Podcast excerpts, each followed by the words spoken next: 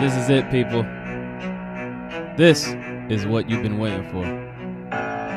This is Everyday Celebrity Podcast.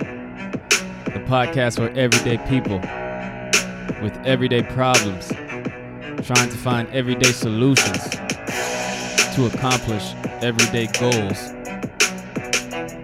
Let's start the show.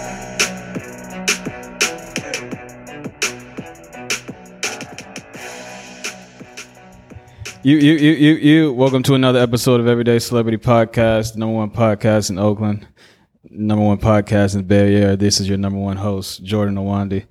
And today we have a special guest. I wanted to talk to, well, a lot of people consider me OG because I have an old person uh, mentality, but we, I wanted to talk to uh, OG where I get advice and game from someone I really respect and talk about his life growing up in Chicago back in the 60s and 70s and how different it was back then, and basically his views on the way people are growing up, kids these days, and everything else. So, without further ado, Don Woods, welcome to the show.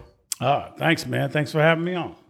So, the reason you're on is because, well, I like to get I like to talk to the older generation and hear their stories of growing up and their childhood and how different it was from my childhood and from other people's childhood growing up. Like the the kids these days, we grew up with uh, Facebook and apps and Google Maps and everything else. And back in those days, back in your days, you didn't have all that, correct? We didn't have none of that. so you grew up in well, first of all, can you tell the people how old you are, where you're from, and okay. what your occupation is? Okay, well, I'm 65 years old. I'm from Chicago, Illinois, and I'm retired. Okay. Mm-hmm. You retired uh, as what? Uh, warehouse manager, warehouse worker. I did it all. and you're from Chicago? Yes, born and raised. Okay. I'm a child of the 60s. Okay. You know, I grew up in all the street gangs and um, that you can ever think of that was in Chicago. It was a little different back then than what they are today. What uh, can you give us uh, some gangs that were in Chicago first, back in the '60s? Yeah. First of all, I, I, was I was I grew up in the projects, a place called Altgeld Gardens, which still stands today. It's the first the project that uh, Barack Obama started his political career in. So people from Altgeld Gardens consider Barack Obama our president. But anyway. Wait, wait, wait. So Barack Obama actually lived in those projects? No, he didn't live there. He started registering voters. That was the start of his oh. political oh, career. Okay. So they have a lot of memorabilia and everything about mm-hmm. the places he's been. Mm-hmm. If you look on um, some of the Facebook um, posts um, and pages, they got Barack in them. Mm-hmm. But anyway, um, yeah, I, I, grew up in the street gangs, and um, you know, you had to fight your way through. You had to be from a large family. If you was from a small family, you caught hell. Mm. You know, um, I um, uh, was in a street gang called the Indians. I think I uh, probably was in a street gang when I was five years old, and it was more like a boys' club, but it grew from that on up to a lot of violence and stuff. And um, the gangs back then was called the Devil Disciples, the Blackstone Rangers, um, Vice Lords. Um, uh, it was just so many. The Cobra Stones. It, were, there, were there Bloods and Crips? No, it wasn't no blood, Bloods and Crips, but they wore the colors of the Bloods and Crips. Mm. The Blackstone Rangers wore red. The Devil Disciples, which later became the Gangster Disciples, wore blue. Mm. I was affiliated with the Gangster Disciples. Mm. You know, so um, back then though we didn't have the automatic weapons and stuff you guys have today. Um, that's the big difference, I think, in Chicago. The automatic weapons, the assault rifles, and all that. We had an old rusty revolver or, or, or something like that. Somebody's dad gun we just stole or something, you know. Uh-huh. And uh, basically, that's what we went to war with. That and antennas and chains and stuff like that. So was it? Uh easy to become a part of the gangs back then? Yeah, you you you grew up in them. Um, take for instance, I got three brothers, and um, in order for you to feel safe with going to the store, going to the school, you had to go in groups. So therefore, when you came outside, all your friends they were a part of the gang. So that's how you travel. So every given day, I traveled or was around probably 25 different personalities, you know. And um, that was a way of life, you know. Uh, I grew up, like I said, in the projects. It's an all black project. I went to all black high school. Uh, it's on the outskirts of Chicago. And um, we were surrounded by racism. The white folks lived all around us. So whenever we ventured out of the um, neighborhood, they attacked us. But when they came to our neighborhood or walked past, we attacked them too. So when you say they attacked you, what, they Mm-hmm. used, what did what did they used to do Um, they'll kill you. in Chicago? Yes, Now, Chicago were, was these, were, were these white white people or like Irish? Like well. mob um, there probably was a mixture of uh, of uh, Polish, probably Russian, um, probably Irish. I, I couldn't really say exactly uh, what their race was, but I know they was white. Mm, You know, and Chicago's a very racist city, mm, big time. Martin Luther King almost got killed in Chicago. he said there was more racist there, racism there than it was in the South. mm. Yeah. Why do you think that is? Well, because uh, um, it seems like um, they hide it. You know, they hide it, and that makes it more dangerous because then you let your guard down and you think that they're nice, and then they stab you in the back. In the South, it was straight up front. You knew they was crazy and hated you, so you knew where you stood and you knew how to avoid different things. You know, but in Chicago or or the big cities, you know, um, it was trickeration, is what we used to call it. Mm. Yeah. So you, uh, what high school did you go to? I went to George Washington Carver. And is that a famous? Well, some famous people came out of Tim Hardaway came out of there. Mm, Cazzie Russell, uh, them old guys. You probably don't know them. Terry Cummings. mm. Yeah. Terry Cummings, the basketball player. Yeah, and Tim Hardaway. They went to the new Carver though, but it was still in the same neighborhood. Uh, Yeah, I went to the old Carver. was that a violent school? Yes, it was. We had police officers in the school back then. Um, but basically, the fights back then was fist fights. Mm, You know, in the '60s, nobody had no guns. You know, um, barely any families had more than one car. You know, so it was a whole different scene. You know, um, you just learn how to fight. You have more courage. You you if you end up fighting a guy, you end up probably being his his friend after that. You know. It- It's different today. Today they go get the gun and shoot up the whole block. You know, Now, Chicago in the '60s was uh, was this uh, during the civil, like the civil rights? yes, um, yeah. I, I participated in some of the marches and stuff like that. The riots of um, '67, I think it was, when uh, King was killed. I can remember they had National Guard uh, uh, in the parks, shoot to kill. The orders would give because we was looting and stuff and tearing up stuff. We was just fed up with how we was being treated. So I was a 13 year old. I didn't really know what was going on. I was just out there with the crowd. But I can remember when the Black Panthers first came to Chicago, they ran them out. Thought they was another street gang. And um, uh, they came back later on, and, and everybody understood that they were about a movement, you know, and so it was a difference. But um, early on, the Blackstone Rangers and Devil's Disciples ran Chicago. So, the, so the, the the local Chicago gangs ran out the Black Panthers. Yes.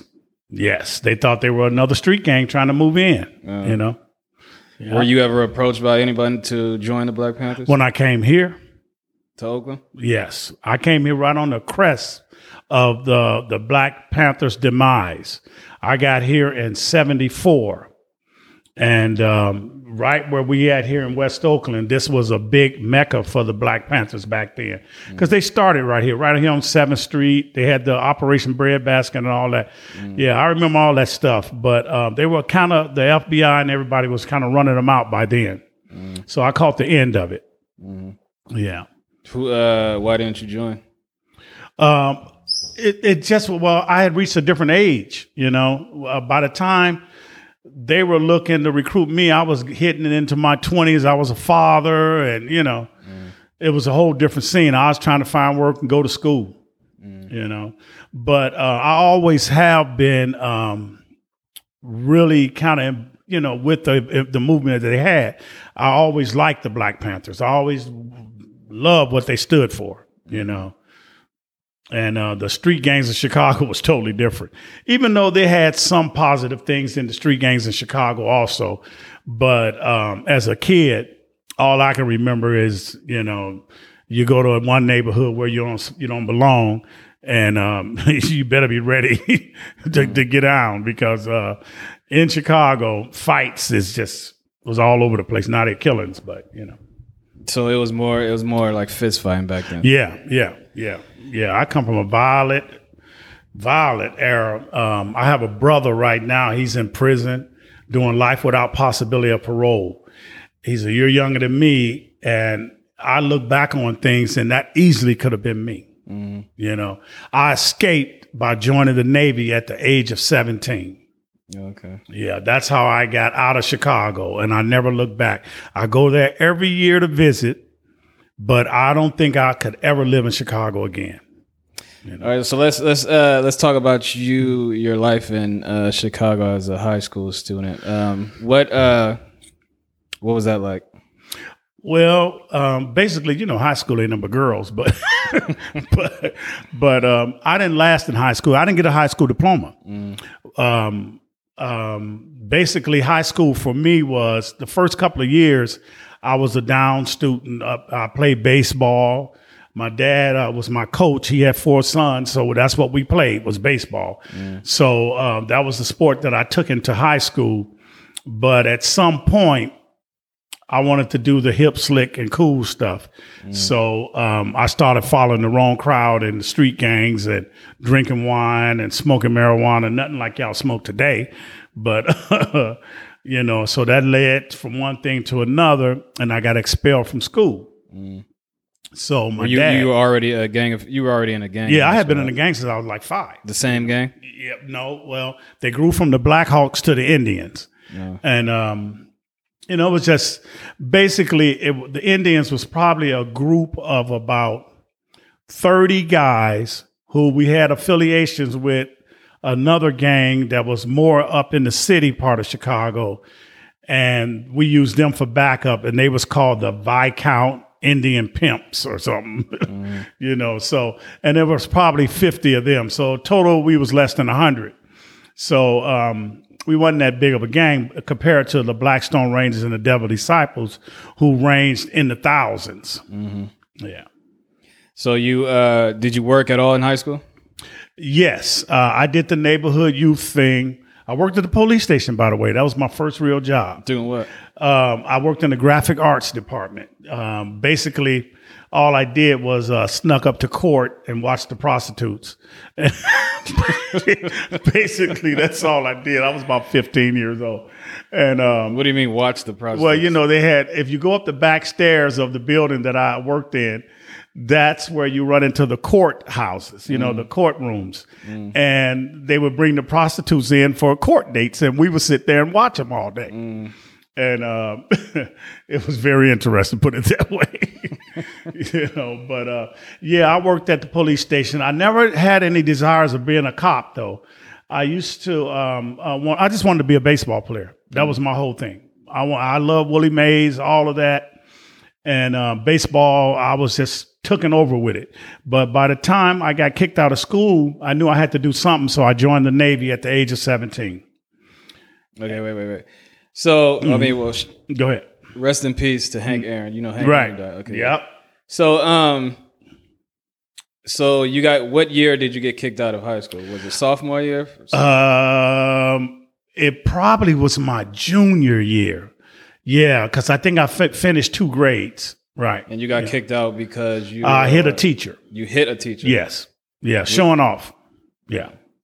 You know, I you, see. You know, you had to have a reputation you know, if you ran the streets, mm-hmm. you know, and and the word got around real fast. Donald hit the teacher in the chest. You know, it was a substitute teacher. you know, they gave you a rep, instant rep. You know, what'd you hit the teacher for? Uh, he tried to put me out of the classroom, which wasn't even my classroom. Did you like hit him and knock him out, or what? No, I just hit him in the chest. Basically, I pushed him. Shit, I wasn't big enough for nothing. You know, he's a big guy, but anyway, they kicked me out of school for that. Okay. So when you got kicked out of school, what did your parents say? My pa- my dad didn't know.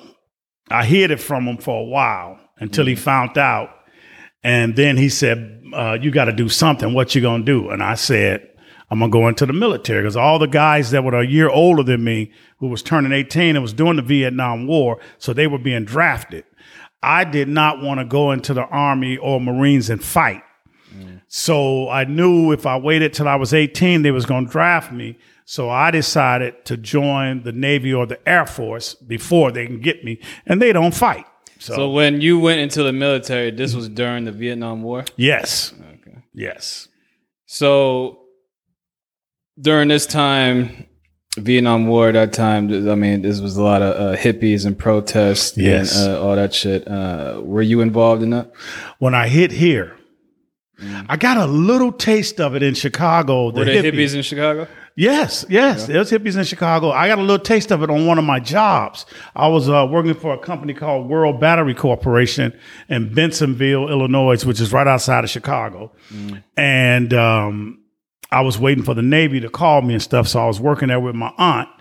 And there was a couple of hippies that worked there, and they introduced me. I always knew how to smoke weed, but they started telling me about all this psychedelic stuff, and you know, so, um, and I- and I seen that they were the girls that would come pick them up always was kind of like um, wearing provocative clothing, you know, you know, you know, because back then they didn't wear no bras, you know, that was a new thing. I mean, they don't wear bras now. Right, right, right. But back then that was new, and um, and so um, me coming from an all black neighborhood, I had never really been around white folks.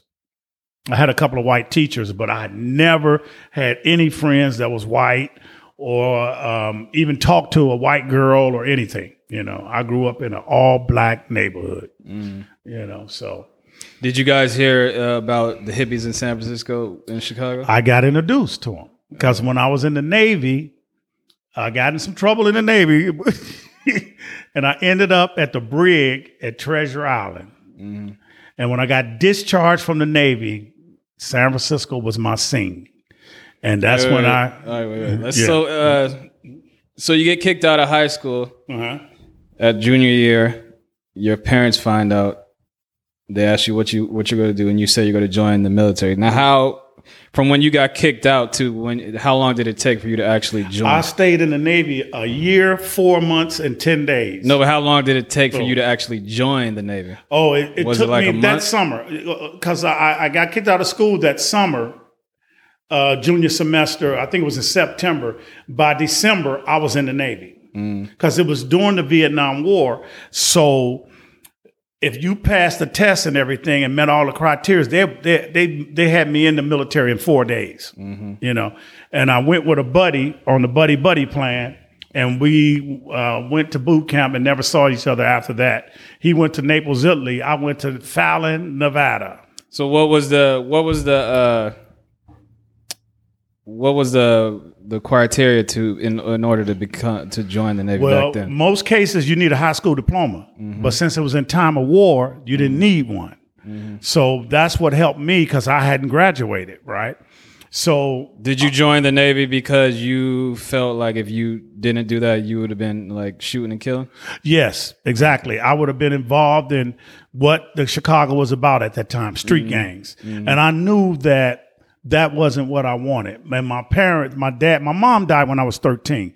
My dad raised six kids and he didn't raise us to do that kind of stuff. You know. So um, I knew that I had to go in a different direction. And the military was my way out. Big time. Where was a lot of people joining the military? A lot of people Yes. of color. uh, well, uh, well, like, you got to remember now, it was the draft.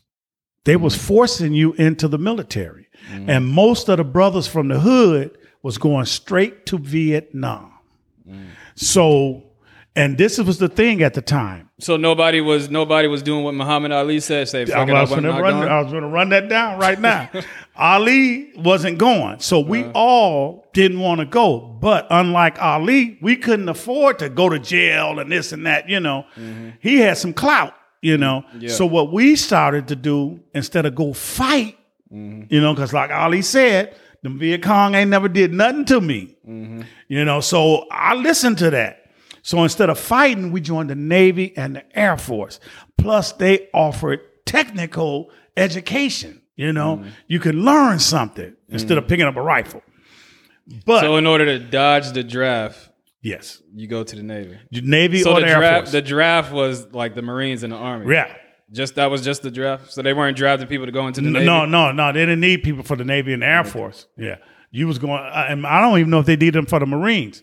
I know the Army is who was looking for you. you know? Did any of your siblings get drafted? No. No. My brother is a year older than me, and he had high blood pressure. He failed the physical. You know, he or else he'd have been gone. You know, So you go into the Navy during Vietnam. Was uh where was your boot camp? My boot camp was in Great Lakes, Illinois. I decided to go to Great Lakes because if I didn't like it, I was going to run. you know, so. But I, I, And I- Great Lakes is like right by Chicago. Right. Yeah. So um, uh, I I start. I was enjoying it. So I picked the West Coast for my duty station. They sent me to three years of shore duty to Fallon, Nevada. Now, no one told me if I if I had to look back on it, I would have did it differently. No one told me that the Navy was the most racist part of the military. So I caught hell from day one after I left boot camp. I had high enough scores to do um, uh, some kind of technical uh, job because you had to qualify by taking a test. Yeah. They gave put a broom in my hand. And that was it. And anything else you tried to advance to, you wasn't getting it. They would let a couple of brothers get, go, but most of us, we was in custodians, cooks, you know, that kind of stuff. Mm. So I fought them tooth and nail. I was from Chicago. I wasn't no country boy. Mm-hmm. So I stayed in trouble constantly in Fallon, Nevada, mm. which is nothing but white people. No blacks live in the town whatsoever. It was the most horrifying place I've ever been in my life. And mm. here I am, 17 years old and faced with this racism. So I, I I finally did enough wreckage that they sent me to the brig, Treasure Island, From Nevada. from Nevada. Yep. And um, So back then, the Bay Area it still had those Navy. Uh, Yes, it was a, a naval shit. base in Alameda. It was the Presidio in San Francisco. It was Treasure Island. It, um, uh, um, it was like a transient brig base, and then they had the Oakland Army base. So there was the Bay Area was full of military at that time, mm. everywhere because the, the, war was still War is still going on. it was still going on. okay, so you you get to the No, no, I'm sorry, it wasn't because when I got to boot camp, mm. they stopped the war. the war was done. Yes, they stopped drafting and everything, and I was like, "Oh shit!" but you know, they still had occupation over there in Nam and mm-hmm. stuff, but they just weren't sending people over or drafting anymore. Okay, so you get you get to the brig. That's how you ended up in California. That's how I ended up in California. How long were you in the brig? Seventy days. And ex- explain what the brig is to the people who don't know. The brig is jail. Okay, and, Yeah. it's a military jail. It's a military jail. You exercise, you chip paint and paint ships, all that kind of crap. And um, Were you actually like behind like bars and shit? Yeah, cell. yeah. Well, this brig it had bars, but it was like more of an open dorm, like. But when you first got there, you were in a cell by yourself. They call that the annex, and you were in a cell by yourself, a brick like enclosure, which had chicken wire over the top where they can walk around and look down at you. You know, so um, I think I did like 25 days in there. Then they moved me to the open dorm part. I did a court, got my court martial. They sentenced me to, I think it was 45 days hard labor or something. And What, um, what was your charges? oh, I had about seven or eight different charges. Most of them was for ba- uh, uh, disobeying orders and stuff. You know, I would get in fights with them and stuff. You know, they try to tell me what to do, and and, you know, and I just wasn't going for it. You know. Did you feel some type of uh, regret or animosity about the military because you were like, "Oh, I came in here f- to fight for the country, and you guys are treating me just like a No nigga on the doubt. street"? You know, and but to be honest with you, I didn't come in to fight for the country. I mean, yeah, but no one does. But Yeah, I- just the fact that you're in period, you, you're giving Yeah, something. I came in to give away. my life to serving. You know, and Mm-hmm. whatever they wanted me to do, I, I was going to do it, but it turned out it wasn't what I thought it was going to be. Mm-hmm. I didn't know that they wouldn't let you advance, and you know, they gave you the minimum la- labor jobs and stuff like that. You know, uh-huh. so so that turned me sour because mm-hmm. when I first went in, I was thinking about doing twenty years. I would have been thirty eight retiring. Mm-hmm. But once I got in there and seen what it was, and then this is the other thing. Once the Vietnam War was over, now they got a surplus of people that they don't need because there's no more war, right? Mm-hmm. So they really kind of start chopping our heads, you know. Trying to kick people out. Yep. So they told me if you want to get out, they sent me to the brig. They had me sign this form. They gave me a, a honorable discharge, and I was out of the Navy in mm. one year, four months, and ten days. Mm. And so now I'm on the streets of San Francisco with about twelve hundred dollars in my pocket, and don't know anyone except for the guys I met in the brig. So when you got out of the when you got out of the brig, as soon as you got out of the brig, Mm-hmm. you you you left the military. Yes, I mean when when they when, no when I got out of the brig, they kept me stationed on that on Treasure Island for about a month, doing uh, janitorial, cleaning the barracks and stuff like that. And um, and then they called me in one day and they discharged me. What was Treasure Island like back then? Oh, it was it was great. It was a lot of fun because basically Treasure Island was a transient uh, um, base where you just saw people coming in from everywhere. So it was like wide open. So we partied hard, you know. So it was way more like buildings and shit than it is now. Oh, they had barracks. They had all the barracks over there. All the houses you see there now, none of that stuff was there. It was, a lot barracks. of civilians used to go there uh, to the nightclub. and party. Yep, to the nightclub.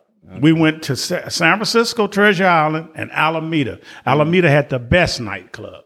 Yeah. So, you know. So you you got out, and then once you got discharged, were you in, living in San Francisco? No, um, um, I stomped around a little bit over there, but one of the guys that was in the brig with me, he got out before me. He lived in Alameda and he had a two bedroom apartment. So he got word that I was out and um, I got in touch with him and I moved in with him and we shared the rent. He was still in the military. He went overseas. I had the apartment. And uh, all hell broke loose. Was it a culture shock going from the inner city of Chicago, where you're surrounded by blacks who understand you, then to, and then going from that to San Francisco, where there's like hippies and like It was all totally the white different for people me. and shit on the street. It was absolutely different. I was taken back. First of all, the weather itself, you know, I remember flying over Nevada into California. I'm over snow mountains and I break through the clouds. I see nothing but green. I knew I wasn't going back. you know. Mm. So once I got here, you know, this was totally, I mean, it was like a kid in a candy store. I don't have to worry about the next block being full of street gangs going to whoop my ass, you know. I, I, white girls, all kind of women was everywhere, you know. It was like open game. And me being from Chicago, I'm different. so shit, man, I had it going loved on. Yeah. It was great for me. I had no regrets. That's why I never went back home. I mean, I go back to visit, but I never went back to live. What uh, where did you start working? Uh, Okay, when I first got out, um, um, I, I did the I was selling weed and stuff. I was a dope dealer. I sold weed and reds and um, what they called them Christmas trees back then in Alameda to the military guys. what's what is what is Christmas tree? Christmas trees are barbiturates. That was the drug of the day back then, and they also had these little white tablets called uh, bennies, which was speed. What years was this? We talking 1975. Okay. Yeah. So I started out doing that stuff, and then they kicked me out of Alameda, and I moved to Oakland. What do you mean they kicked you out of Alameda? well, they knew we was doing some illegal stuff. We had we They was kicked run- you off the base in Alameda? No, they kicked me out of the city. How does someone get kicked out of a whole city? well, they told us, you see that bridge? I mean that tunnel? Mm-hmm. Go through it and don't never come back. Who told you this? The police. Yeah.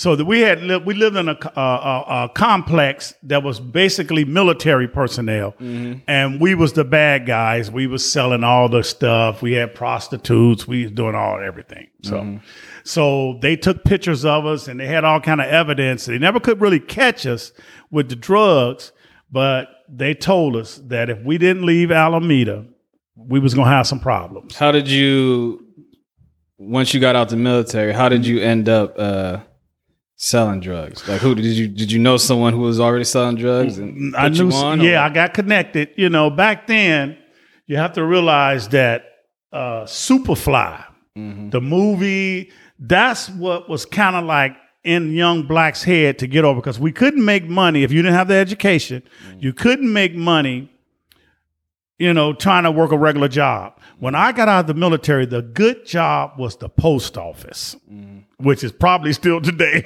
you know? I mean, today the post office they don't make shit. Well, well, they didn't make that much now. No, yeah, they make decent money. They make uh, about twenty bucks an hour. Yeah, but that ain't shit now. No, that. But you got to understand, for a guy who probably just starting out, twenty dollars an hour is decent. Yeah. Yeah, it's decent. You know, Mm-hmm. You know. So I mean, you love to make more than that, but you know, I can remember when I was making ten dollars at the post office. I thought it was big shit. Mm-hmm. And that was probably 1979, Mm. you know. But anyway, um, so I started selling weed and all that and stuff. And um, we got kicked out of Alameda. I moved to Oakland. Um, some of the older brothers that I was involved with, they were going to the East Bay Skills Center and they were going to Laney Junior College. I had the GI Bill. I started going. I'm real good with numbers back then, so I started going as an accountant major. Do you remember the the the, the guy who put you onto the uh, drug selling? Yes, he's dead now. He's dead. What was his name? Yeah, his name was James. James Knox. James Knox was the was the kingpin that put that you worked for. Well, I didn't work for him. He just he sold me a pound of weed. I worked for myself. Oh, so you bought a pound of weed? Yes, because then- remember now, I got out of the military. I had twelve hundred dollars. Mm. so you know, you want to flip, flip, flip. You Yeah. know? How much did a pound of weed go for back then? I then? bought it. He probably beat me. I got it for two ten. I was making like five hundred off of him. Mm-hmm. Yeah, okay. yeah. All right. So when you and then you got kicked out of uh, Alameda. Did you ever um did you ever did you know about Oakland before you moved there? Um, yeah, because I have a few girlfriends in Oakland. My wife is with me today, she's from Oakland. You know, so I mean, basically, it was a challenge to me because we've got to remember, I'm from Chicago, from the projects. I'm thinking I'm bad, you know. So Oakland didn't scare me. I stepped around uh, East Oakland, West Oakland, whatever. They wasn't shit to me, you know. But um, so you know, I just mm, kind of just fell right into place, you know. But at the same time, I got a, I got my wife pregnant, and I was going to Laney. I was trying to better my life, you know, um, by uh, taking up accounting. I was going to be a CPA. That test was so hard to pass. I dropped out of school on that. She was pregnant. I went to work, and I got a job at the post office. So Was it was it easy to get a job at the post office back then? for me, because I mean, if you can pass the test and you get that military uh, uh, point preference, they give you f- ten points extra if you're in combat, five if you wasn't. That'll boost you over the average score. You can get hired. You know, you know. So you uh you were in Oakland in the seventies, right? So Right. um seventies that was when a lot of black exploit films were out. Yeah, they were out. then- uh, yeah, yeah. And then uh was that the disco era? It's also the disco era, one of the greatest eras of all time. And also it was a big era of uh drugs. That's when yes. drugs came on the scene. Well, well, the drugs have always been there. Mm-hmm. Uh, in the fifties, it probably was heroin. Through the sixties, it probably was heroin. Then the psychedelics came in. Mm. You know, the psychedelics, acid, mushrooms, um, uh, um, barbiturates was always there, and and marijuana. Mm. That was the big stuff. You know, and of course you had you had alcohol. So what Yeah. was it like uh, in the seventies during that era for you? Were you like in the disco scene at the clubs with the afro Oh man, my name was Disco Don. Yeah, I, I, I, you know, I never went home alone. Uh. but but you were you were in San Francisco? San Francisco, Oakland, wherever the party was at, I was there. Mm-hmm. So you know, it, it was it was a fantastic era. I mm. mean, everybody, even you know, all this was what made it so beautiful. All the races blended together. It wasn't you white, you black. It was past the joint. You mm. know, it was about love, having sex, mm. dressing. It was just a totally. The seventies was a knockout, man. Mm-hmm. You know, and um, I I think that was one of the first decades that all the races kind of came together. Mm. Music was great, you mm-hmm. know. Weed was good. It wasn't expensive, you know. Mm-hmm. You know, so it was a melting pot. So I enjoyed the seventies. Was uh, partying in San Francisco different than partying in Oakland back then? Yes. Now you know you always had the gay thing over there, but it wasn't as prevalent back then as it is now. But you could go to nightclubs in San Francisco where it got a little out of control. You know, uh, it was a little more wilder. So everybody wanted to party over there. You know, um, uh, in Oakland, it, it, you could party hardy, you know, but it just wasn't San Francisco. You know. Did Oakland have disco clubs? Oh hell yeah! Right down in Jack London Square. That's probably where I started going to disco. Yeah. What's a what's a disco club in San Francisco you used to go to back then? Uh, dance your ass off. That was the name Yeah, of it. Yeah, that was the name of it. Then they had the rickshaw. Um, man, let me see if I can remember them names. Uh, I, I just remember dance your ass off. You couldn't you couldn't pass that one. What was it about that place? It it just it just everything was everything. Mm-hmm. You know, you might see somebody standing over in the because it was in a big ass building. Mm-hmm. You might see somebody standing over in the, in the corner getting their blowjob. You know, you mm-hmm. just never know. You know. Where in San Francisco was it? Oh, where was it at? I think it was off Market. I think it was off Like downtown? Not quite downtown. Mm. The rickshaw, I think, was downtown. Yeah, but they had clubs all over. You know. Mm. Cocaine and shit all up in the clubs? Yeah, cocaine hadn't started. That could was still hidden in the bathroom. You know, you know, or, or you do it before you come in. Uh-huh. You know, but everybody had a coke spoon on their neck. You know, mm-hmm. you know. Yeah, it, it didn't start blowing out of control till late seventies. Mm. Yeah, then it was just you know all over the place. Did you see any celebrities uh, partying in San Francisco? Yeah, I used to see celebrities in San Francisco and Oakland. Yeah, I can remember Lenny Williams.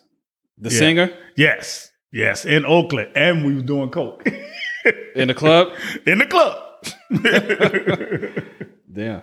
yeah, And, yeah. Uh, what was about to say? Um, so you're partying and you're partying in in in the in the seventies. Did you? What about Woodstock? Oh yeah. See the the the the, the hippie people that I met in Chicago. Woodstock was 1969. They told me about Woodstock.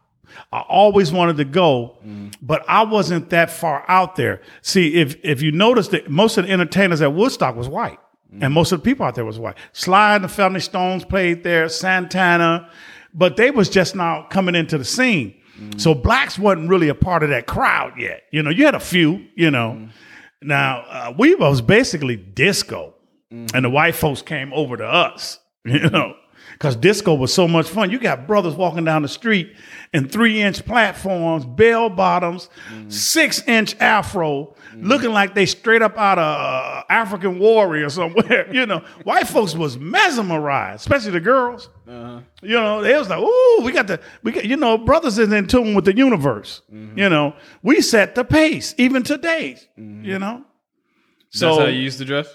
Yeah, man, I had a big ass afro and shit, you know. yep, bell bottoms and, and the platform shoes. I had all that. The wine pouch, you know. Because at one time, everybody had wine pouch and smoking weed. I, I hung out at uh, People's Park in Berkeley. I did it all, man. I'm telling you. What Yeah. about Dolores Park? Did you ever see uh, Santana there? No, I never saw him there. I still want to see Santana today. I never seen him live, but um, I knew about all the concerts over there and stuff. But I lived on this side, so basically, you know, if I got to San Francisco after I was established over here, I probably went to a party or two or something, you know. But um, I didn't work over there, and I didn't live over there. I, I lived on this side. I've lived Berkeley, Alameda, Oakland, uh, Richmond. I've lived in all those places. Now I live in Hayward. You know? So you know, uh, like today, Oakland, you have uh, West Oakland, East Oakland, North Oakland, shit downtown. Everyone thinks East Oakland is the worst part of Oakland. and uh, West Oakland is probably like the second, but it's being gentrified. And then you have uh, these little pocket areas like Piedmont, these little rich areas Mm-hmm. that they don't they don't even consider Oakland, Oakland. So how was it back in the, in your day in the seventies? Well- was East Oakland as bad as it Well, was? to me, my take on it, East Oakland always heavily populated by blacks, but to me, West Oakland was the baddest. Mm. I mean, you had the projects, well, you had the village in, in East Oakland too, but to me, West Oakland was a little more close to, the, to Chicago, you know. Mm. But nowadays, it is gentrified, so it's it's it's it's, it's nothing like it used to be. I mean, I'm shocked seeing white people walking around with their dog. Back then, you never see that. You know, it was projects all around here. You know, but um, yeah, it's a big change. It's a big change, and Oakland get a a, um, a bad rep. You, you ask me. Oakland is not as bad as people say it is by far. oh yeah. Yeah, I mean, there's more. If you look at statistics, there's more crime that happens on a daily basis in San Francisco than there yeah, is it's a bigger city. But uh, they don't advertise it because they need that tourist. They need the tourists to come to San Francisco. San Francisco is a tourist city. So if But- Mm-hmm. you advertise, oh, motherfuckers getting robbed every day, Right. people are not going to come to San Francisco. No, but it's strange you say that because they got the Tenderloin over there. Oh yeah, and the t- Oakland doesn't have a tenderloin, Mm-hmm. but Oakland get the worst, you know, part of the stick, you know. And yeah um, Tenderloin is disgusting. Yes, it is. It is really disgusting. I'm an ex Uber driver, and believe me, I have over fifteen thousand trips in San mm-hmm. Francisco. Mm-hmm. So I have seen it all over there, mm-hmm. you know, and it's horrible. Hablo- Some of the people is just you know, a city that make that kind of money. There's no way they should have that kind of poverty, and, and right in the heart of their city.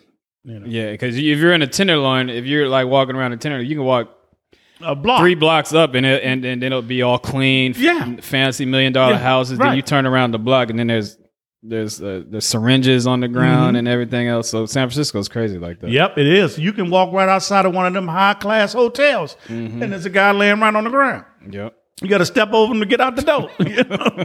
You know?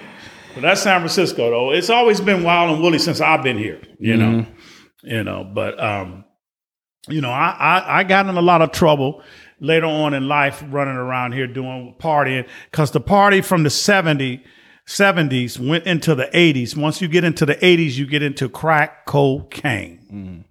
And that was a downfall of, for me. You know, What, what was the uh, first time you were introduced to crack cocaine or heard, Um, or heard about it? Oh, the first time I I used to work at the post office. We used to have a crap game. You know what craps is? Shooting dice. We used to have a crap game every payday, every two weeks. So I was at the normal spot where we were shooting dice at, and I noticed nobody was in the room to shoot dice. I'm mm. like, where's everybody at? Mm. They said they in the room, man. They got the mirror, you know. I'm like, what? so I go in there and they all hovering over this little white substance and they look crazy as hell. I'm like, what the hell is that? So I backed up from it. I didn't mess with it. I probably was around it maybe two years or so. Mm. And then one night I won a lot of money in a crap game. And me and my buddy, we left out of the crap game. He said, I'm going to get an eight ball. I didn't even know what it was. So these are all post office workers. Postal workers, Just getting high yes, at the post office. We used to get high inside the post office. Damn. you know so um I went with him and he bought an eight ball and uh, they put the pipe in my mouth, a girl, and um, I was hooked from the first hit. Wow. It was it was that. It was, It's, like that, that. mind blowing. It's that mind blowing for me. Now I don't know if it happens for everybody, but you can tell Mm. by the stats on crackheads, it is very powerful. What year was this?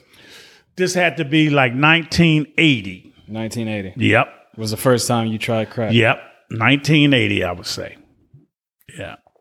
And this was in Oakland. Yes, it was in Oakland. Yep, not too far from here. And, and you were still working at the post office. yes, I was. I ended up getting fired from the post office mm. behind my crack addiction. How long were you working at the post office? I worked there two and a half years. so you got actually you were actually addicted to crack. Yes, yes, I had to go to treatment and everything. I'm 25 years clean and sober. Mm-hmm. You know, and also I was an alcoholic at the age of 14. Mm-hmm. You know, with them street gangs and stuff, you just don't come out your house saying, I'm finna go bust dude upside the head. And, and and and you that brave and strong and gonna do it. You drink a little drink first, you know, get that false courage. Now we finna tab some shit, you know, you know. So was crack? Uh, was it was it easy to get back then? crack was on every corner, every corner. You know, it, it, uh, the white man introduces what I found out later, but um, the CIA is what I heard. But uh, um, it was so prevalent. I mean, and the kids was getting filthy rich off of it. What they call nigger rich, mm-hmm. you know, because they weren't saving no money. They, they weren't buying no house. They end up probably losing all the money fighting cases, mm-hmm. you know. But but now you got the 16 year old black guy or kid on the street, and he's making 10 grand a day. Mm. Almost on every block. It was wild and crazy, something like you've never seen before. This is what I this is what I don't understand. This was like you had these sixteen year old kids who were selling crack, but they were selling crack in inner cities where a bunch of where the average person is uh, middle class or poor.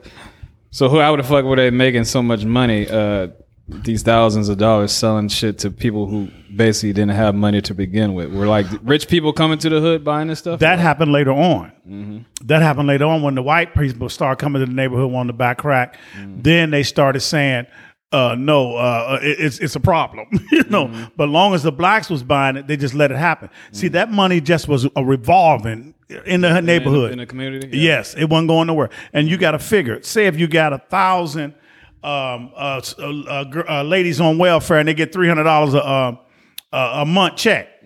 When you smoke crack cocaine, you gonna spend every dime. That's how addictive it was. It ain't like you gonna say, okay, I'm gonna spend twenty dollars and I'm gonna keep the rest. No, you spent every dime. So them kids, that money just was rolling in the neighborhood. You know. Now they would go out and buy three or four cars or they had the best, you know, fits on and stuff like that. Mm-hmm. And they had big old wads in their pocket. But most of them ended up, if not dead, they ended up fighting cases on the drug beefs, you know? Mm-hmm. So, it, it- and the big thing was they was selling this stuff and they were killing their own race.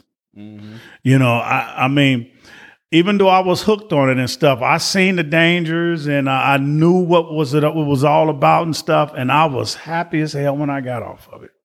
Did you when you got fired from the post office? Mm-hmm. Did you consider selling crack?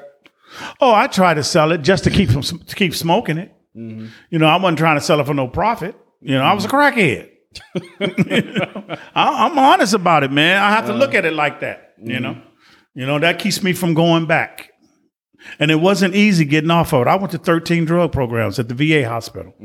I was in detox. I, you know, I would come out with two years clean and think I can go drink a beer. And next thing I know, I'm smoking crack again. So I had to cut everything, and including the people I hung around with. Most of my friends nowadays, they don't drink or smoke or none of that. You know, Who, who uh, do you remember or do you know like the a famous dealer back then? oh wow. None of them was famous in my book, but they might have had big names on the street. you know, uh, the Bells. Uh, down here was the Hodges. Um, oh, uh, the brother um, that was from um, 66 Village, Felix Mitchell, the one that had the horse driven carriage for his funeral. You know, a lot of people praised him because he gave bicycles to kids at Christmas. Their mama bought them with the, you know, I never thought that shit was good, you know, but he, he was in a Jet magazine, you know. Did you ever meet him? No, no. When did he die? Ooh, wee, what was that? It had to be, I would say probably like 87. Eighty seven. Yeah. Yeah, somewhere around there. Yeah. Yeah. Somebody killed him, I think. I think the cops killed him. Some I forgot how it went down. But he was in jail. You know? What neighborhood was considered like, oh, if I if I want to get some crack, this is the neighborhood to go to? Was it West Oakland? West Oakland was famous for the double up. What's that? Somebody, I forgot the name of the family, had a connection where they sold two big rocks in a um, a, a piece of foil paper, and they call it double up, and you got it for twenty dollars. People came from everywhere to get it. And it was right here between Campbell and Wood, and they would wait in line. I remember coming down here, and it's a hundred people in the line waiting for them to come. And when they came, they just dish it out. You know, and it was it was, but you could buy dope everywhere. But it just was some spots that was more prevalent. East Palo Alto was big, big. You know, believe me, I, I smoked it everywhere and went everywhere and bought it. You know, I, I ain't gonna lie, it it- and it wasn't all that bad. I had good times, fun and stuff. But when I look back on it, the shit was horrible. Was there? Any, did you ever put yourself in danger? Uh, In danger, man. I did penitentiary moves every day. when I say danger, I, I'm not talking about your danger and your health. I'm talking Right. about. Did you ever? Were you like uh, in a shootout, or were you ever like get? Did you ever get robbed, or did you ever rob someone? I'm from Chicago. I'm talking. Yeah. Uh, I I was robbing people when I was eight years old. Uh-huh. So I robbed people out here To, to to get crack money. cocaine. Okay. To get crack cocaine. I broke into businesses. I helped close Sears that's right there on 27. You know. I you know, I mean it, it's it's it seemed like I'm bragging, but I'm just telling you facts. You mm-hmm. know. I was one of those type that I kind of ran by myself because I I couldn't trust people. Mm-hmm. You know, I had trust issues. But um, when I wanted the drug, I, I I I wouldn't run up in no bank or nothing like that. That was too dangerous. Mm-hmm. You can get caught, you know. But I'll stick a pistol or something in your face on the street and take it, take your money. Yeah. Yeah. Were you just robbing niggas in like hoods, or were you going to the white neighborhoods? Uh, I went to the white neighborhoods. I went to the white neighborhood. I robbed black people too. You know, I didn't have no preference. you know, if you if I thought you had some money, I had to have it. you know, so. So you uh was crack the only uh drug that you were addicted to? I mean, you were just saying. well, I was addicted right? to. I was addicted. I was really a garbage can. Um, but my biggest problems was with crack and alcohol. I probably was an alcoholic 1st and then crack just sent me to my knees. That crack gave me the chance to get help. So I think without crack cocaine, I probably drank alcohol till I died. What was the what was a change in uh point to where you were like, okay, I need to go to rehab? And My wife put my ass out. Yeah. so when did you when did you meet your wife? Since we're on her, I, re- I met her at the uh, naval base. It was her first time there and my first time there in Alameda. Was Uh, this, but- this was the sev- early seventies. Yes, it it's 74. A buddy of mine was going with her cousin. And he told me there's some girls going to be at the club tonight. I want you to come with me. And I went with him, and that's how I met her. Yeah. We've been together 46 years off and on. And when did you guys get married? We got married. Oh, man, that's a hell of a question. I think we got married in the 80s, but we got divorced in the 80s too. So we're not married now. I just call her my wife.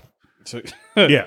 so you guys got married, then got divorced. Yeah, we got di- together. No, uh, I went to treatment. She she divorced me behind the drugs. Oh, okay. Yeah, so she stayed a distance until I got help, and then she supported me. And you know, By this time, did you already have children with her? oh yeah, I had two kids with her. Yeah. Was your wife was she in the military? That's why she was. No, she wasn't in the military. She a country girl from Louisiana. Yeah. What brought her to California? Um, her mom moved here, you know, for a better way of life. You know. so she was one of those girls who were just hanging out, out, out on the base. Yeah, trying to get like the military guys. And Yeah, shit. yeah. She was in college when she when I met her. Okay. And so you guys were married, and then you were having problems with the drug addiction, Right. and she put you out. She cut my ass loose. and then what? Uh, oh, I shouldn't cuss on here. Uh-huh. yeah, you can cuss. Okay, all right. So when you uh, when she, when that happened, Mhm. did she put you out saying, "Oh, you have an ultimatum. You need to go to treatment, or we're done"? No, or did you no. just? she just had it by enough. She just had enough. I can tell you a quick little story right quick. What happened was I came home from maybe a two or three day dope run, and usually I can tell her uh, some kind of story, and she'll feed me and feel sorry for me. This particular time, she wouldn't even let me in. Mm-hmm. She gave me my plate of food through the window and then closed the window. I mm-hmm. sat on the front porch eating my food and looking at the window, and my two kids are in the window looking at me. Mm-hmm. It broke my heart. I knew I had to get some help. That was the start of my recovery. right there. What year was that? Ooh, we you good on these years, huh? Um, I think that was 1988. 1988. Yeah. And then you realize, okay, I need to go to I Right. need to go to rehab. Now it took me a little while before I can get some clean time consistently. Mm-hmm. You know, uh, I would get a year or two years, and I would relapse. Mm-hmm. You know, but the relapse was always short. You know, and then I got five years clean. I was working at VWR, Mm-hmm. and um, I relapsed, and I went into treatment, Mm-hmm. still at VWR. I- you know, and um, now I got over twenty five years.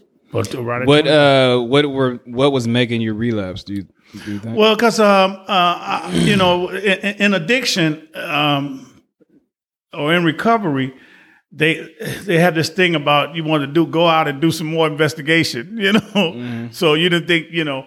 You know, sometimes that, that your head, your brain will tell you, "Oh man, well, you know, you know how to use the shit now. You mm. know, you know, just go out and smoke one rock or something. You know, Yeah. or either some stress in my life and I wasn't going to the meetings and, and staying around decent folks that I needed to be around. Ended up in some bad places, mm-hmm. you know. And next thing you know, you have a couple of beers, and you're smoking crack. Mm. yep, that's how it went. Just that easy. Yeah. And it usually, um, um, you know, was a woman involved. Mhm. You know, yeah. Do you think you have poor choice in uh well decision making when it comes to women? Well, uh, well, I got a good one now, but and, and had it for a long time. But no, um, when you out there doing drugs and stuff, everybody out there that you run into is a bad choice. you know, you know, Yeah. you know, you know, because I mean, them the kind of people you're dealing with. Now, if they wasn't under that hammer of addiction, they probably were pretty decent people. You know, you know. So you uh you're 25 years sober. Mhm. Now what uh you said you you've been with uh your wife for 40 plus years? Yeah. Mhm. What are some struggles do you think or not even uh, let me ask a different question. Nowadays people marriage is not really important to people nowadays. Like a lot of people especially in the Bay Area there's more single people than marriage. And then a lot of people if you ask a lot of young people they don't even consider marriage like a real thing. They think it's Mhm. like ownership. So they try to stay away from marriage. A lot of women say they don't want marriage nowadays. A lot of women say they don't want kids nowadays how do you feel about uh the young perspective now Well, I, I really haven't tapped into it, but um, I could say that um, people have changed. mm-hmm. You know, times are really different. You have so many other things you can do than you had, say, when I was coming up. You know, this this technology stuff is killing us, and basically that's what's killing um, the moral uh, fiber that we had as grown uh, coming up as kids. You know, it's killing that. So you're not looking at marriage or getting a good job or you know, it's like fast paced. You know, let me get in here and get this and get on. You know, Yeah. You know, and and then the other thing is, to me, uh, I, I'm probably get cussed at for this one. Marijuana. This marijuana and and, uh, and some of the other drugs they got. This shit is horrible. Now, now it's only if marijuana now is different from the marijuana. it's straight It- different. It's it's like scientific now. It helps you. This it helps you. Yeah, you got back pain. It helps you.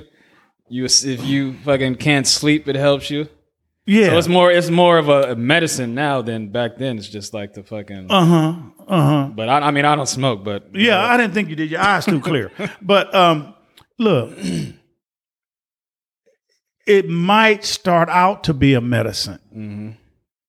but I'm talking about when you abuse it, Mm-hmm. and it's easily happening. If you could, you can just ride down the street in the daytime and see people look like they in a a stupor or something like they zombies. Mm. This shit is so potent and they smoking so much of it, mm. it's consuming them. Mm-hmm. And it's very dangerous. And I'm not talking about all the youngsters, but it's a good percentage of them. And I'm afraid that it's going to just mess them up. But then on the other hand, I look at some of these young educated, we got more educated people today than we ever have had in our race. Mm. They own the ball, you know? So I see a side that gives me hope for the future, you know? But when I look at them weed heads, they smoking too much, man, because they're abusing it. Anything you abuse is to cause you some problems. Yeah, I mean, weed is the the least of your of your worries when you when you talk about today's drugs. So, like today, if you listen to music, it's today's society with young younger youngins is that taking drugs is cool now. It's like the cool thing. It was cool when I was a youngster. but back then. It was more secretive. Like you're in a club, like you wouldn't see people doing cocaine. Right, it's legal now. in the middle of the dan- uh, Right. dance floor. You'll go hide in the bathroom Right, and do right, it and right. keep it silent. You. Mm-hmm. want everyone to know. Nowadays, it's like cool to be out in the party and then and you just pull it out on the dance floor, and then people popping pills and shit. Well, a lot of it to me is coming from rap music. Yeah, that's what I'm saying. Yeah. So The rap music is horrible for our race, you ask me. how do you how do you feel about the generation uh, making it cool to do drugs now, and then your generation, even though drugs was still there, but drugs was more Well, like first of all- cool to be doing. it First of all, drugs have always been cool to do if you run in those circles. You know, yeah, you always had those out there. Don't do that, boy. That mess you up. You know, but today, with it being legal, it's like going to the liquor store. It's one on every corner. When I was a kid, liquor was the thing. Weed has took that place. So they and and I'm gonna tell you, liquor has been a problem in society since the day it was invented. oh yeah, So Liquor- liquor weed ain't is taking its place. at the businesses. That's too much money. They ain't going nowhere. No, it's not. It's not. Mm. You know, it's not. You know, mm-hmm. have to something drastically have to have you know liquor and cigarettes. You know, mm. but I mean, weed is is is.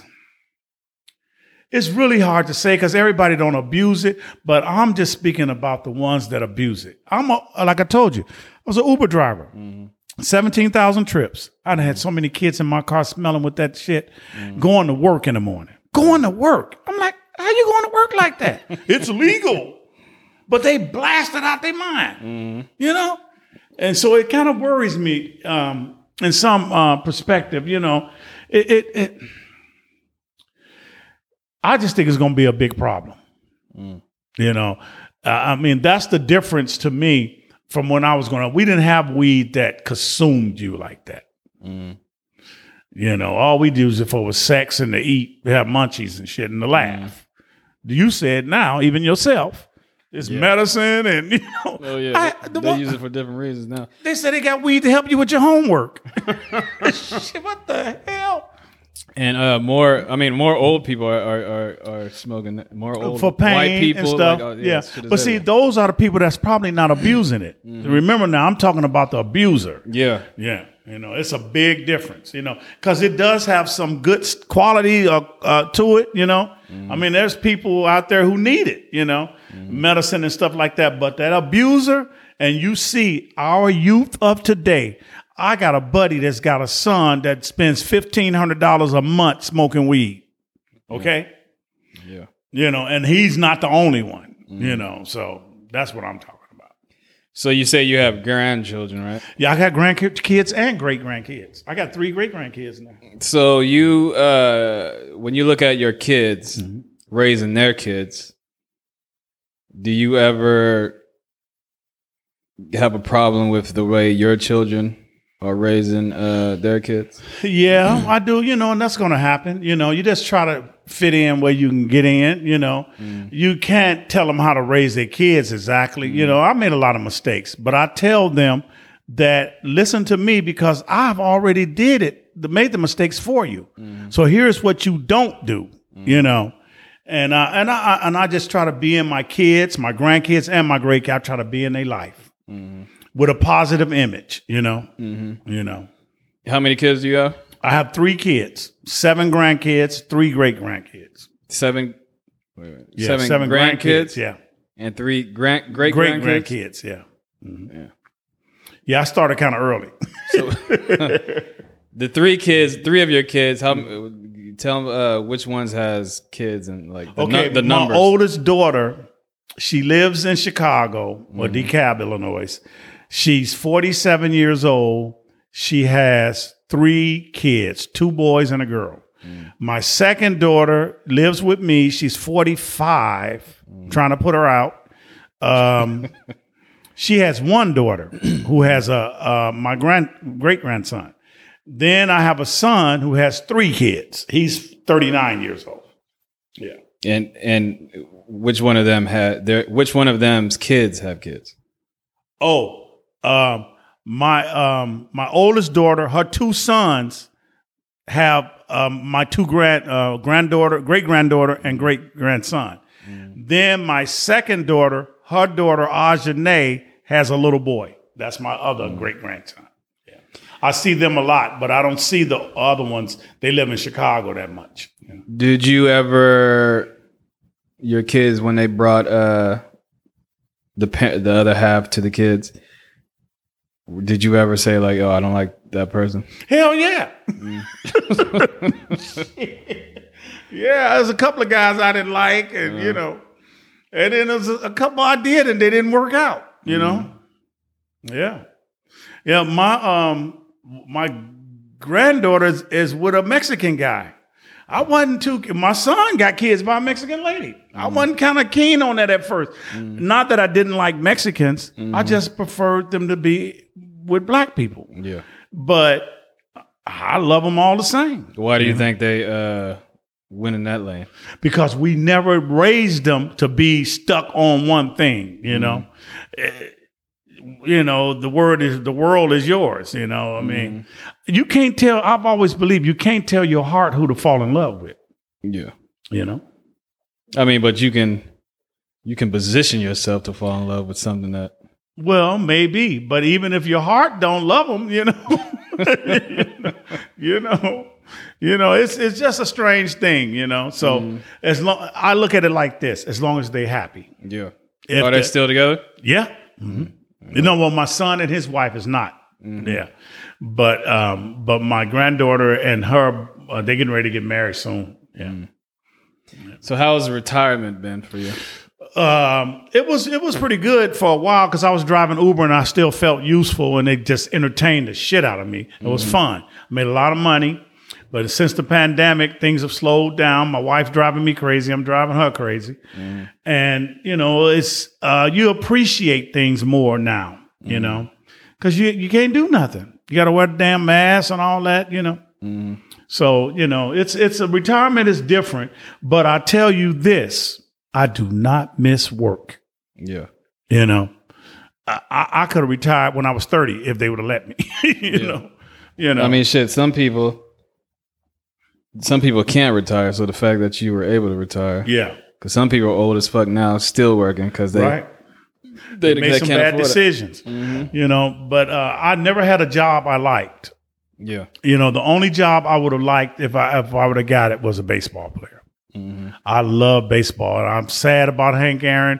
Willie Mays was my idol, and he's holding on. You know, I'm getting up there in age to where we done lost probably like four of them this year. Lou Brock, Hank Aaron, uh, uh, Bob Gibson, and somebody else. I forgot who it was. They said Hank Aaron took the COVID vaccine and then a, a week Died a week later. week died a week later. So I don't think- everyone's saying it's because of that.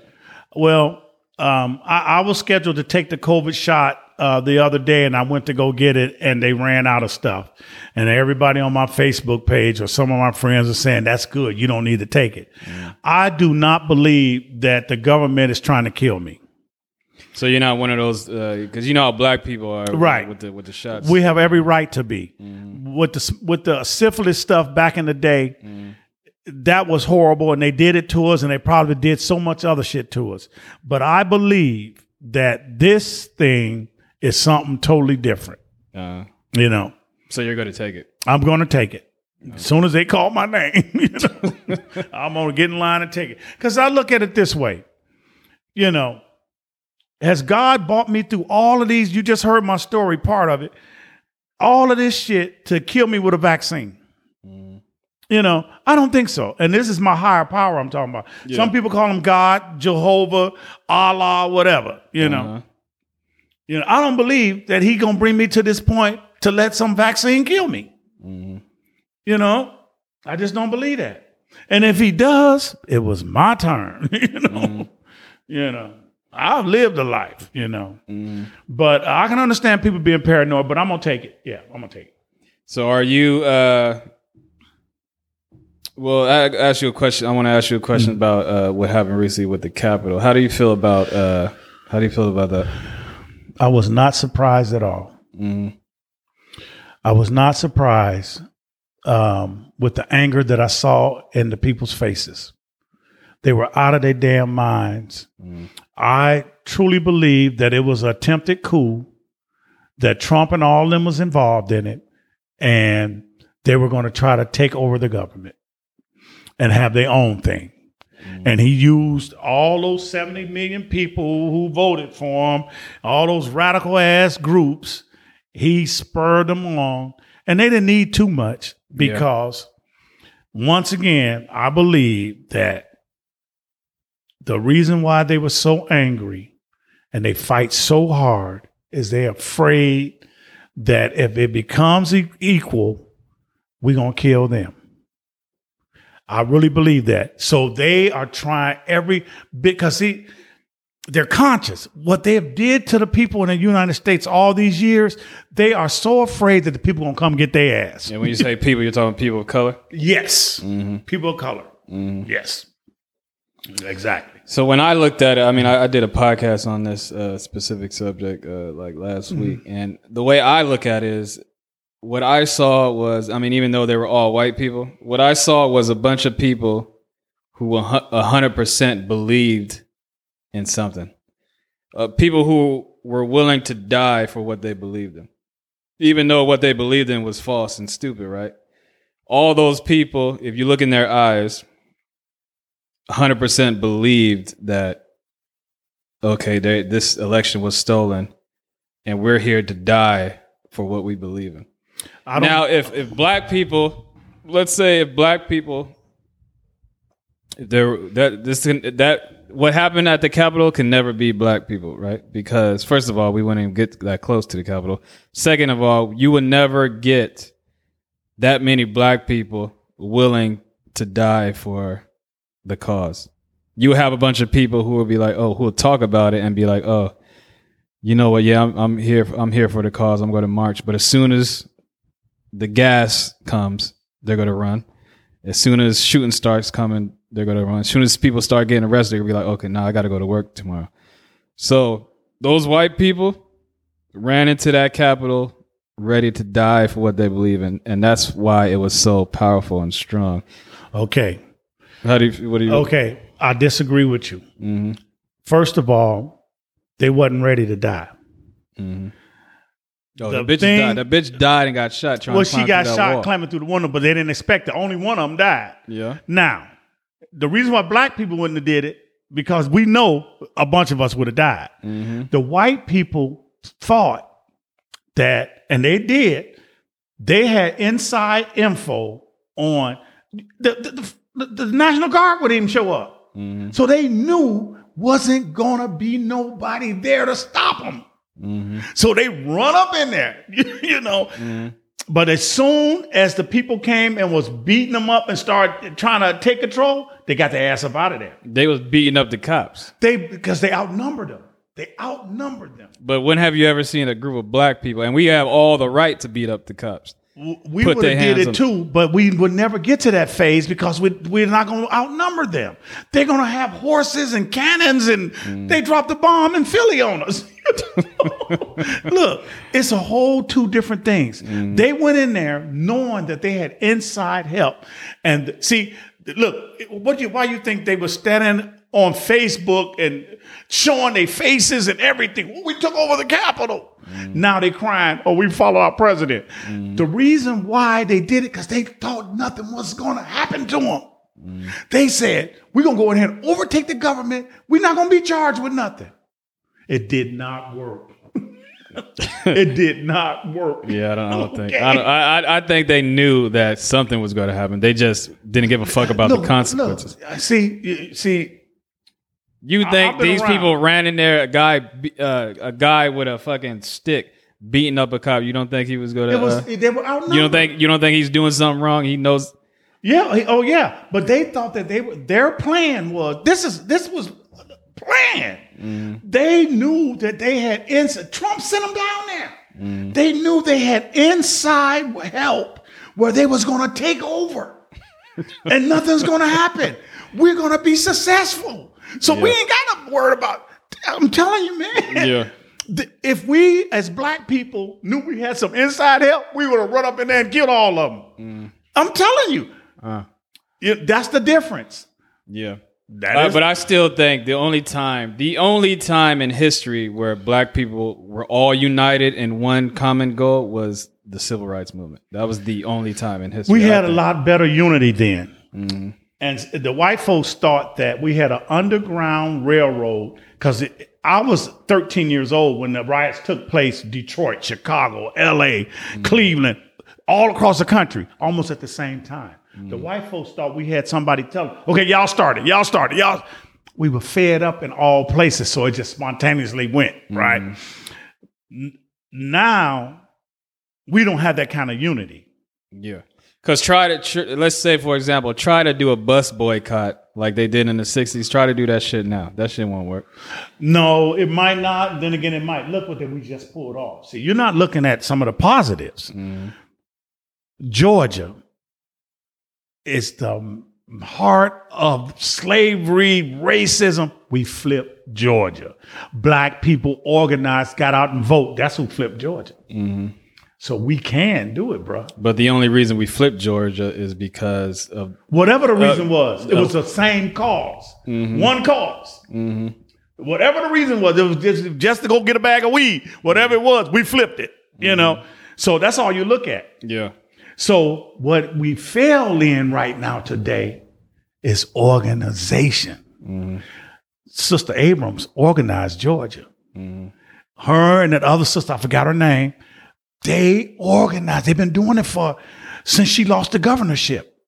Mm-hmm. They got them and they flipped. And do you know how fantastic? That's why Trump and them is so mad. There's no way you flip Georgia. Mm-hmm. So all he had to do was say, they cheated. The niggas did it.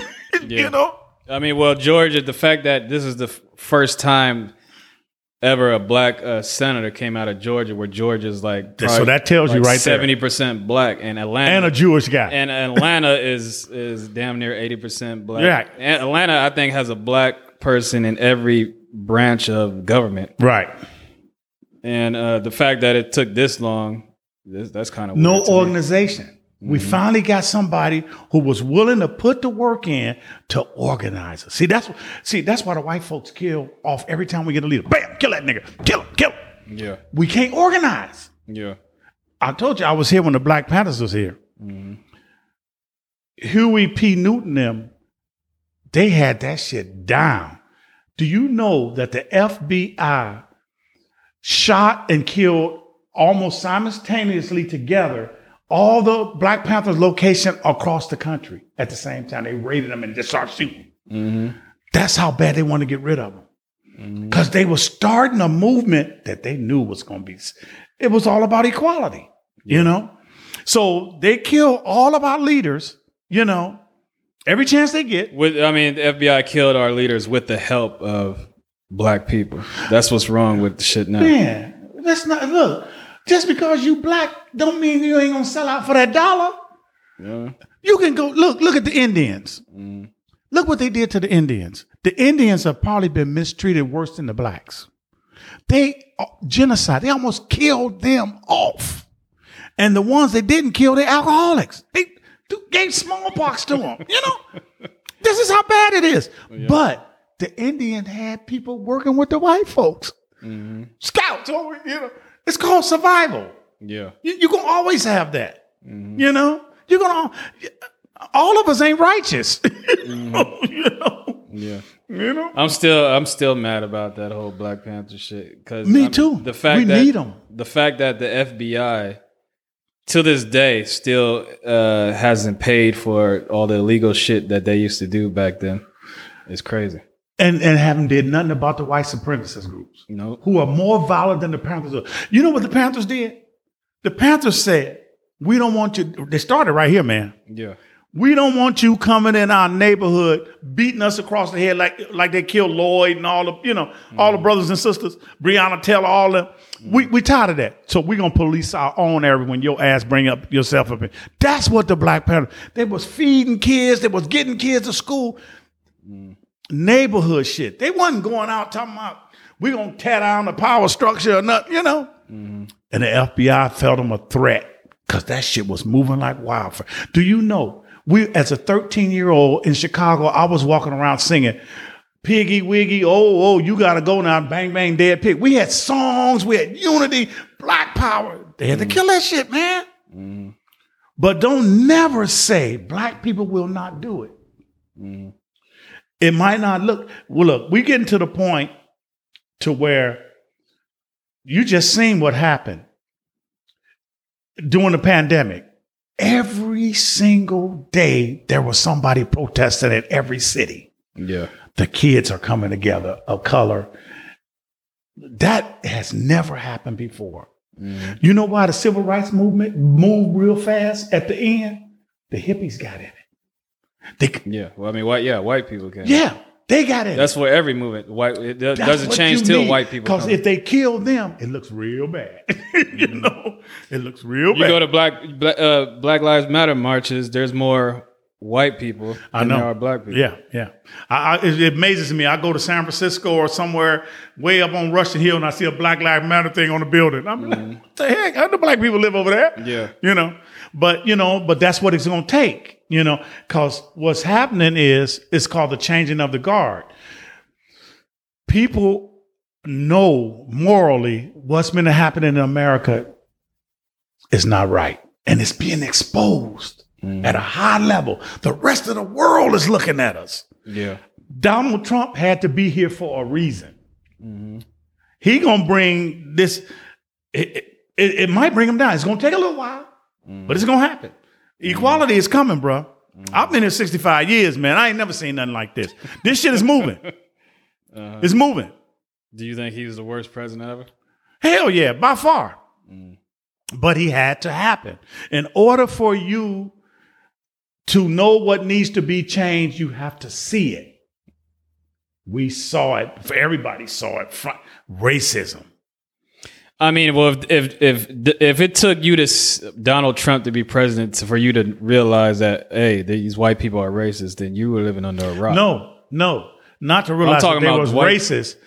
To realize what degree it was. Uh, you should have been known the degree. No, just you- fucking look at history. You don't need Donald Trump's presidency to know that uh, cops are killing black people unarmed with no for no reason. Uh, there's racist senators and Republic uh, and Democrats and shit in, in office. There's fucking uh, white supremacists everywhere. I mean, it didn't doesn't take Donald Trump to be a fucking No, president. but he uh, brought it to the light. See, the media, once you get it to be president, Mm-hmm. the light that they shine on you, the media exposes everything. America was very good at hiding their racism, and you know that. Mm-hmm. You mm. know, they- stab you in the back, let you get the job and shit. Oh, that's a good nigga there, you know, Yeah. you know, you know. But he was under such a severe spotlight, the world got a chance to see it. Mm-hmm. And that's what is everybody's is very uncomfortable. That's what we needed him for. Mm-hmm. To see it. To that degree, let everybody know this is what we have to defeat right now. Mm-hmm. It's, it's no more. They tell you, can't you forget about it?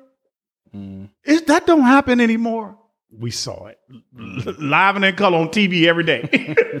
you know, so you know that's that's the gist of it. I mean, you know, So when you were growing up, uh, you grew up in a time where there was like real, actual, powerful leaders of color. You, there's Malcolm X, Martin Luther King, uh, Huey P. Newton. Um, um, um, what's the other guy in the Black Panthers? Um, damn, the other, the other Bobby Seals, Bobby Eldridge Seale, Cleaver. Eldridge Cleaver. Yeah, these Angela are Davis, you name them. yeah, Angela Yeah. Davis. These had are some leaders. these are some real like influential, respectable Action. people who actually say it and then go out there and do it. Yes. And then you look at the people today and the kids growing up today. There's no one that even compares that to the leaders from when you were growing up. Do you yes, think it that, is. Yes, it is. To me, to you, like to who? me, LeBron James. No, no, no. Fuck no. What? Yep. Le- no. I like LeBron. LeBron James. James. You're comparing LeBron James to like Huey P. Newton. Uh, No, no, like no, Yeah, but what I'm no. saying is, what I'm saying is, the leaders that you had growing up, to people that you look up to, black men, especially, and then you look at the people that kids are growing up to now in today's world. There's no one that compares. You know what I'm saying? That compares Well, to your time. It's a different times. You can't compare times. It's just like you saying um, Ali would have beat Mike Tyson or something. You, you just Mm-hmm. can't compare that. You know, it's a different era. You know, now when Huey P. Newton and all them guys was was together, they were starting a movement, Mm-hmm. right? It was really different. Nobody was aware of what they were doing, and then when they found out, they said, "We got to kill them niggas," you know. So they killed them. Nowadays, you have to take a different approach, mm-hmm. you know, because of the firepower that they have. Mm-hmm. So people like LeBron James, Kaepernick, um, those are our leaders today. Th- That little sister that got up there and read that poem at the inauguration. Mm-hmm. That kind of stuff. We see we have to look for inspiration and you know, and we have to be educated. You know, it's a different tactic. Back then, we was trying to meet force with force. You know, you know, it didn't work. It didn't work. King tried to do it peacefully. Didn't work. yeah. You know. Well, I think I think uh, that's what's wrong with uh, Mm. is black people are too forgiving.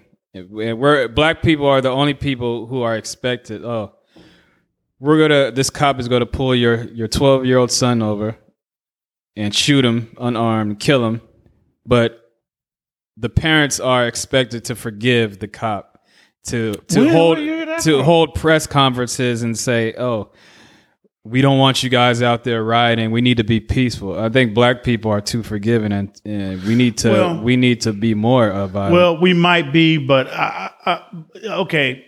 Look, because praying understand- praying is praying is not working. Look. walking down the street with your pastor, that shit ain't working. Well- saying that, "Oh, we're going to forgive. We're it Christians," does that work shit ain't to a working. certain degree. You just need more to go with it. That's all it is to I it, think bro. we need to meet violence with the violence. well, we at some point, look, it's it, in order for us to reach equality.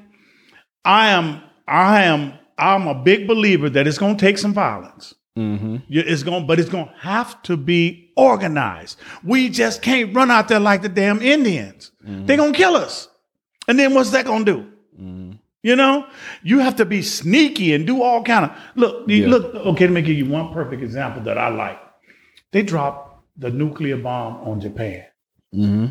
Do you think them damn Japan? They they act like oh we love Americans. We- yeah, Come come on over here. They ain't forgot that shit. They plotting. they fucking plotting, man. Yeah. You know, that's what we doing. We ain't. They killed a brother down the street. We ain't forgot that shit. Oh, we gonna pray for y'all. We plotting. Mm-hmm. One day we gonna have our say, mm-hmm. and then you motherfuckers better look out. Right now we ain't ready. Mm-hmm.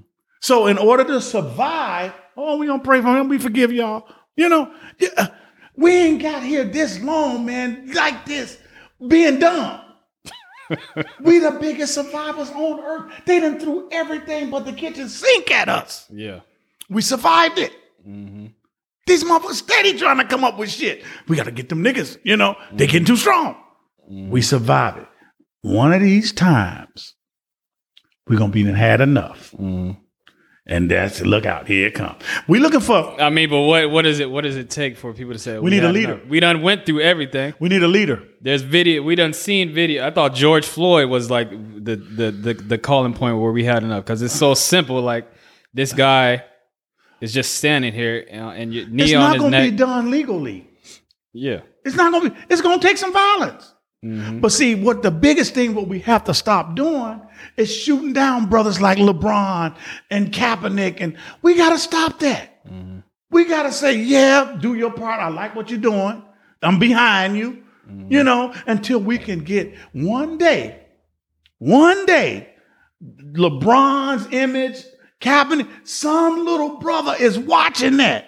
He gonna become our leader and lead us to this motherfucking victory. Mm-hmm. That's what you gotta believe. See, if you don't believe it, it ain't gonna never happen. It could be your son. Yeah, I know. You know, he just looking at these little small images. LeBron doing a little bit over here, somebody doing a little bit over here. You know, mm. getting positive feedback. Mm. Shaka Zulu, here he come. you, know? you know, that's what it's gonna take, man. Yeah, we I ain't got nobody. I I, I, under, I understand that. I mm. understand that Martin Luther King was very important, but I think Malcolm X was equally as important. Who said they wasn't? I mean, a lot of people think that Malcolm X's way of thinking when he first started was wrong, and that, and that's why He thought that's why wrong. that's why uh, yeah he thought it was wrong after he took a pilgrimage and saw all this shit. and he seen what Elijah was doing, fucking all them little young girls. Yeah, but besides all that, Right. his his mentality saying, "Oh, I need eye a different for an approach. eye, an eye I for need an a eye. different approach. That's all he did. I, I thought that what he was taught, what he was preaching was the way to go. Mar- you know, Martin Luther King wasn't always nonviolent. He he he. Martin Luther King was he wanted to meet violence with violence, but they talked him out of it and and It steered him to become it wouldn't nonviolent. It would. They would have got a bunch of niggas killed. That's all would happen. And a lot of people would have been locked up, and we'd have been in worse disarray than we are. You have to wait to your turn. We mm. are underdogs in this. Mm. We we are from another country. Mm. Basically, they don't even want us. Cause look, I told her I had an African in my car. And he was an Uber driver too. He said, Why do black Americans not like Africans? I said, I'm gonna give you my perspective. I don't even think that's true. Africans don't like black Americans. That's, that's the And other way black around. Americans don't like Africans. That- that's a motherfucking African, man. They say it all the time. Look, I'm gonna tell you, when I was a kid, the history that we had about Africa was Tarzan. You ever heard of Tarzan? yeah. the Africans that he was in control of was savages. They portrayed them as ignorant, dumb, stupid, wearing an apron, throwing a spear. Mm. American blacks didn't want to have nothing to do with that. Mm-hmm. So we always looked at them like, oh, you know, Yeah. this is how the white man did us. He taught us to hate each other. So the African feels that. When he come over here, brothers be like, oh yeah, man, we don't, that motherfucker's African, man. They feel it. So they stay their distance. So now we got both of us not liking each other. Yeah. You know. I know this thing is over, huh? it's been over, huh? Yeah. So, uh, Yeah. well, How you gonna do it? Explain. What? Well, this is the last question. You went through a lot of shit in your life and everything. Are you satisfied with your life and what do you feel your life is going now that you uh, let's say the, the the the first 30 years of your life was one way. You went through a whole lot of shit. Turned in you into the man you are now and let's talk about the next 30 years. Are you satisfied with that? Well, well, to be honest with you, I'm uh, you, I'm never satisfied. Um, if I had to do it all over again, I would have kept my ass in school. That to me is the best thing for a young black man or woman in America. You have to get the education. And now I know all of us can't do it, but just try if you can. But and and so I wish that if I had to change anything, I would have stayed in school and got my education. The person I am today, I always feel there's room for improvement. You know, I, I know that um, morally and um, and stuff, I'm I'm pretty much in, in, in good shape with that. My spirit is great and stuff, but I can always improve. You know, I can always improve. The next thirty, I I might not live to be thirty years. I might make it another twenty years. I'm 65. I figure oh, about 85, 90, Right. Um, if I live the, that far, I believe I will see a change in America. I might live long enough to see uh, somewhat some form of equality. That's what I'm looking for. Okay. All right. Well, Don. Uh, I mean, I know you're not really active on social media, so I wouldn't even. Uh, No, well, what about your your Facebook? Do you want to tell the people where they can find you on Facebook? They want to reach out because you know this is the number one podcast in Oakland, so a lot of people go listen to this. No, just uh, uh, first I gotta see it because I don't know.